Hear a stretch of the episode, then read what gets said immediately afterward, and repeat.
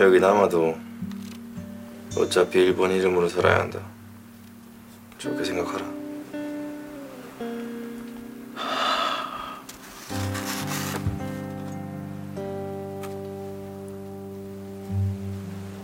참외록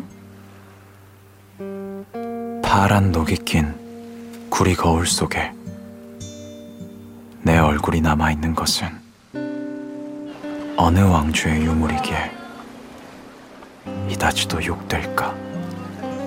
나는 나의 참회의 글을 한 줄에 줄이자. 만 24년 1개월을 무슨 기쁨을 바라 살아왔든가? 내일이나 모레나 그 어느 즐거운 날에 나는 또 한 줄의 참회록을 써야 한다. 서울 하면 게이. 하이. 히라누마 토주. 8월 15일 월요일 FM 영화 음악 시작하겠습니다. 저는 김세윤이고요. 오늘 첫 곡은요. 2015년 영화죠. 이준익 감독이 연출을 했고요. 강하늘 씨 그리고 박정민 씨가 함께 출연한 영화였습니다. 영화 동주. 그 중에서 모그 음악 감독의 동주라는 스코어였어요. 그 전에 들려드린 장면은 윤동주 시인의 참회록이라는 시를 영화에서 직접 들려드렸습니다. 이 참회록이라는 시가요, 윤동주 시인께서 조국에서 쓴 마지막 시라고 해요. 이 시를 마지막으로 이제 일본으로 건너가게 되죠. 일본으로 유학을 가게 되죠. 그때 일본으로 유학을 가서 음, 창씨 개명을 해야 하는 그 심정을 영화에서는 이 참회록으로 표현하고 있습니다. 파란 녹이 낀 구리 거울 속에 내 얼굴이 남아있는 것은 어느 왕조의 유물이기에 이다지도 욕될까. 나는 나의 참회의 글을 한 줄에 줄이자. 만 24년 1개월을 무슨 기쁨을 바라 살아왔던가. 내일이나 모레나 그 어느 즐거운 날에 나는 또 한 줄의 참회록을 써야 한다. 여기까지가 영화에 나오는 시고요. 그 뒷부분은 영화에는 안 나오죠. 이런 내용입니다. 그때 그 젊은 나이에 왜 그런 부끄러운 고백을 했던가. 밤이면 밤마다 나의 거울을 손바닥으로 발바닥으로 닦아보자. 그러면 어느 운석 밑으로 홀로 걸어가는 슬픈 사람의 뒷모양이 거울 속에 나타나 온다. 이렇게 끝나는 시의 절반 정도를 영화에서 사용하고 있습니다. 이 시가 나오고 배를 타고 일본으로 건너오게 되고 출석을 부르게 되죠. 히라누마 도주라는 일본 이름으로 불리게 돼요. 그래서 윤동주 시인이 힘 빠진 목소리로 하이 하고 대답하는 순간까지를 들려드렸습니다. 음, 광복절이잖아요. 이런 날을 뭔가 좀 크게 생각하면, 거창하게 생각하면 저는 좀 막연해지는 것 같아요. 저는 오히려 어, 조금 시야를 좁혀서 이 하루를 생각해 보는 것도 좋지 않나라는 생각을 합니다. 어, 올해 8월 15일 광복절은 한번 윤동주라는 그 시인에 대해서 생각해 보는 거죠. 윤동주의 마음을 헤아려 보는 거죠. 송몽규의 삶을 짐작해 보는 거죠. 그리고 내년 광복절은 뭐 누가 있을까? 안중근? 네. 그냥 그 한 사람의 마음을, 그 한 사람의 삶을 짐작해 보는 것. 저는 우리가 앞으로 살면서 매년, 매년, 네, 8월 15일을 맞이하게 될 텐데, 그냥 막연하게 광복절의 의미, 뭐, 독립운동가의 의미, 이걸 막연하게 생각하기보다는 구체적인 한 사람 한 사람을 떠올려 보는 것도 어떨까 싶어요. 그래서 오늘은 저는, 그리고 올해는 윤동주 시인의 삶을 어렴풋하게는 알고 있지만 영화 동주를 통해서 조금 더 차근차근 헤아려 보려고 합니다. 1945년 8월 15일을 맞이하기 전까지 그때 이 땅의 청년들은 어떤 마음이었을까? 그 마음 속에 자라나는 분노, 그리고 또 마음 한구석에 숨겨놓은 부끄러움은 얼마나 무거웠을까에 대한 생각을 해보는 그런 하루가 될 수도 있겠다라는 마음으로 오늘 시가 있는 월요일 8월 15일 윤동주 시인의 참회록 이 시로 시작해봤습니다. 문자번호 샵 8000번이고요. 짧게 보내시면 50원, 길게 보내시면 100원의 추가 정보 이용료가 붙습니다. 스마트 라디오 미니, 미니 어플은 무료이고요.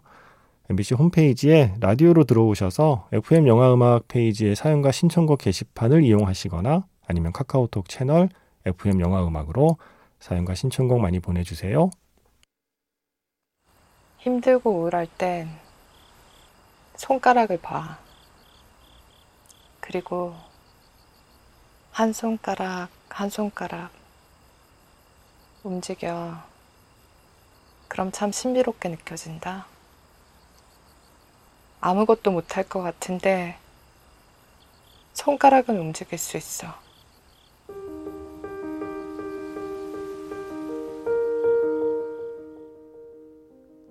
손가락을 움직여서 신청곡을 보내보세요.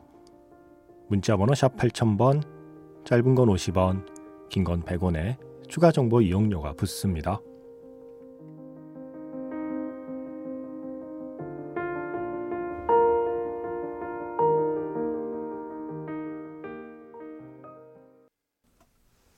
별 해는 밤이라는 시를 마음속으로 헤아려 보면서 이 음악 들어봤습니다. 영화 Loving Vincent의 엔딩곡이죠. Starry Starry Night. 리앤 라 하바스의 노래였습니다.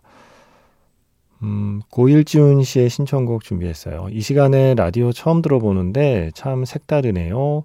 들으면서 잠을 청해볼 생각이에요. 신청곡이 글쎄요. 이게 될지는 모르겠지만 소피 헝거의 르뱅느 벅도아 신청합니다 하셨어요. 이게 내 이름은 쿠제트라고 하는 아주 아름답고 또 뭉클한 애니메이션의 음악이죠. 내 이름은 쿠제트에서 바람이 우리를 데려가리라. 르벙느 벅도아 소피 헝거의 노래 듣겠습니다. 그런 말 많이 하잖아요. 음식은 남이 해준 게 제일 맛있다고.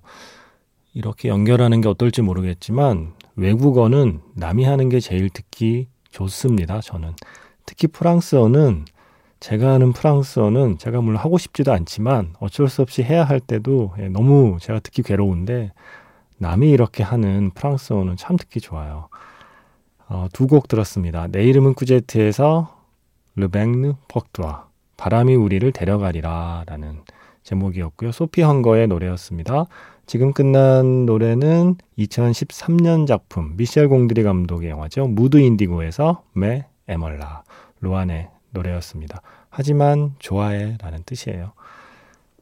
이런 노래 듣고 있으면 이 두 곡은 음, 모르겠어요. 저만 그런가요? 묘하게 입가에는 미소가 지어지는데 눈가는 살짝 촉촉해지는 곡이에요. 아마 첫 곡은 내 이름은 꾸제트라는 그 애니메이션 때문에 그렇게 되는 것 같고, 음, 글쎄요. 지금 나온 곡은 나름 좀 리듬감이 있는데도 저는 묘하게 어, 행복한 슬픔이랄까요? 싱스트리트에서 라피나가 얘기했던 행복한 슬픔의 감정이 혹시 이런 걸까? 이런 노래를 들을 때 나의 감정일까? 라고 추측하게 됩니다. 내 이름은 꾸제트, 무드 인디고 이 두 편 모두 제가 참 사랑하는 영화입니다. 음, 오랜만에 듣고 싶어서 이 노래 골랐습니다. 요즘 날씨가 좀 오락가락 하잖아요. 비가 막 쏟아졌다가 또 갑자기 쨍쨍했다가 그렇게 오락가락 하는 사이에 문득문득 아주 운이 좋으면 예쁘게 물드는 노을을 보게 되는 날이 있죠. 언젠가 제가 며칠 전에 그 노을을 보면서 이 음악 떠올렸거든요.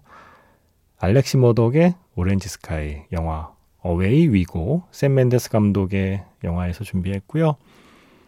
음, 신해철 씨 목소리 듣고 싶네요. 영혼기병 라젠카 사운드 트랙에서 이 곡은 많이 안 들려드린 것 같아요. 한 번도 안 들려드린 것 같기도 하고요. 별의 시라는 곡, 넥스트의 노래 이렇게 두 곡 듣고요. 영화 자판기에서 만나겠습니다.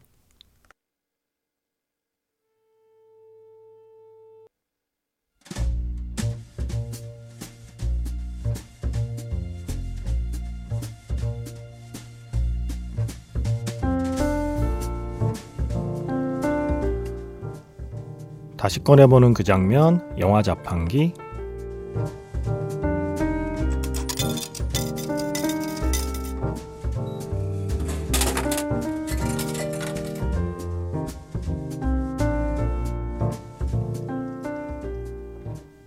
다시 꺼내보는 그 장면, 영화 자판기. 오늘 제가 자판기에서 뽑은 영화의 장면은요. 오늘 오프닝 영화이기도 했죠.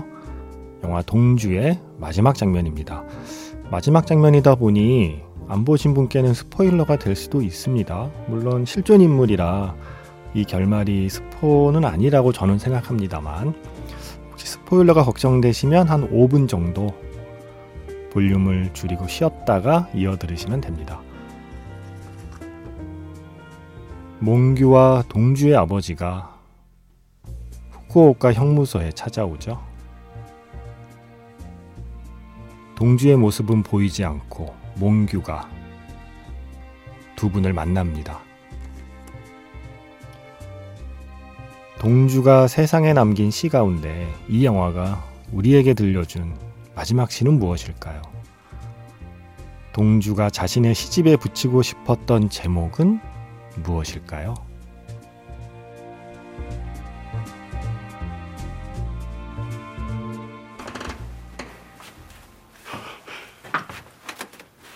몽규야, 네 도대체 얼굴이 이게 뭐니? 다시 꺼내보는 그 장면, 영화 자판기. 오늘 소개해드린 장면은 영화 동주의 마지막 장면입니다. 영화에서 직접 들려드렸어요. 강하늘 씨가 직접 부른 엔딩곡 자화상까지 영화에서 직접 들려드렸습니다. 음, 마지막으로 강하늘 씨의 나레이션으로 소개된 시는 서시죠. 윤동준 시인의 시 중에 어쩌면 가장 유명한 시. 학교 다닐 때 막 열심히 외우느라 공부하느라 어쩌면 좀 싫어했을 수도 있는 시. 하지만 이 영화를 보고 나면 어, 실제로 포털 사이트 어느 한 줄평에 그런 말이 있더라고요. 학교 다닐 때 윤동주 시인의 시 공부하기 싫어했던 게 너무 죄송해진다는 표현이 있더라고요. 그 시 한 구절 한 구절의 의미가 새롭게 다가옵니다. 특히 마지막 장면에 흐르는 서시는 우리가 교과서로 그리고 수업 시간에 배웠던 서시하고는 완전히 다른 무게감으로 우리의 기억 속에 남게 되죠. 음, 그리고 마지막엔 일본어로 묻는 건 최이서 씨가 그래서 이 시집 제목 뭐라고 할 거냐 그랬더니 이렇게 이야기를 해요. 하늘과 바람과 별과 그리고 잠시 누가 지나가니까 살짝 눈치를 보면서 마치 시라는 말 한마디를 하는 게 굉장히 불온한 어, 한마디를 하는 것처럼 뭔가 혁명의 언어를 꺼내는 것처럼 조심스럽게 하지만 결연하게 시라고 한마디를 하죠. 그리고서 이런 자막이 떠요. 윤동주가 사망하고 6개월 뒤에 일본은 패망했다. 바로 오늘 8월 15일 이 6개월 전에 윤동주 시인은 세상을 떠났습니다. 송몽규 시인도 세상을 떠났고요. 이 두 청년은 모두 음, 광복절을 맞이하지 못하고 우리가 매년 맞이하는 이 날의 의미를 끝내 알지 못한 채 눈을 감은 청년들입니다. 그 사실을 생각하면서 이 동주를 다시 보는 날, 그 동주의 장면 장면을 다시 떠올리는 날, 그 윤동주의 시 한 구절 한 구절을 가슴에 새기는 날이 오늘이면 어떨까 하는 생각을 해봤고요. 눈치를 채셨나 모르겠는데 제가 앞에서 했던 선곡이 어, 하늘과 바람과 별과 시였어요. Starry Starry Night 별 그리고 바람이 우리를 데려가리라 소피 헝거의 노래가 바람이었고요. Orange Sky가 하늘이었고요. 그리고 별의 시, 예, 시였습니다.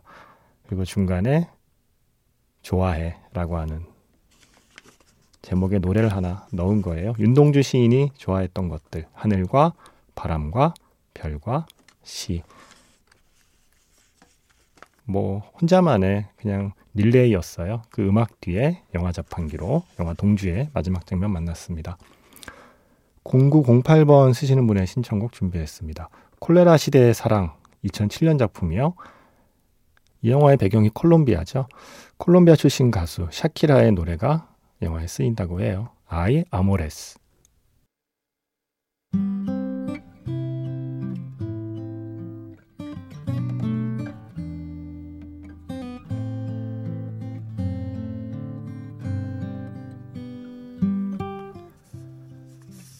마지막 곡은 영화 귀향에서 볼베르였습니다. 에스트레아 모렌테의 목소리였고요. 윤동주 시인께서 하고 싶었지만 하지 못한 것 중에 한 가지죠. 귀향. 그 생각하면서 마지막 곡 골랐습니다. 저는 내일 다시 인사드릴게요. 지금까지 FM 영화 음악 저는 김세윤이었습니다.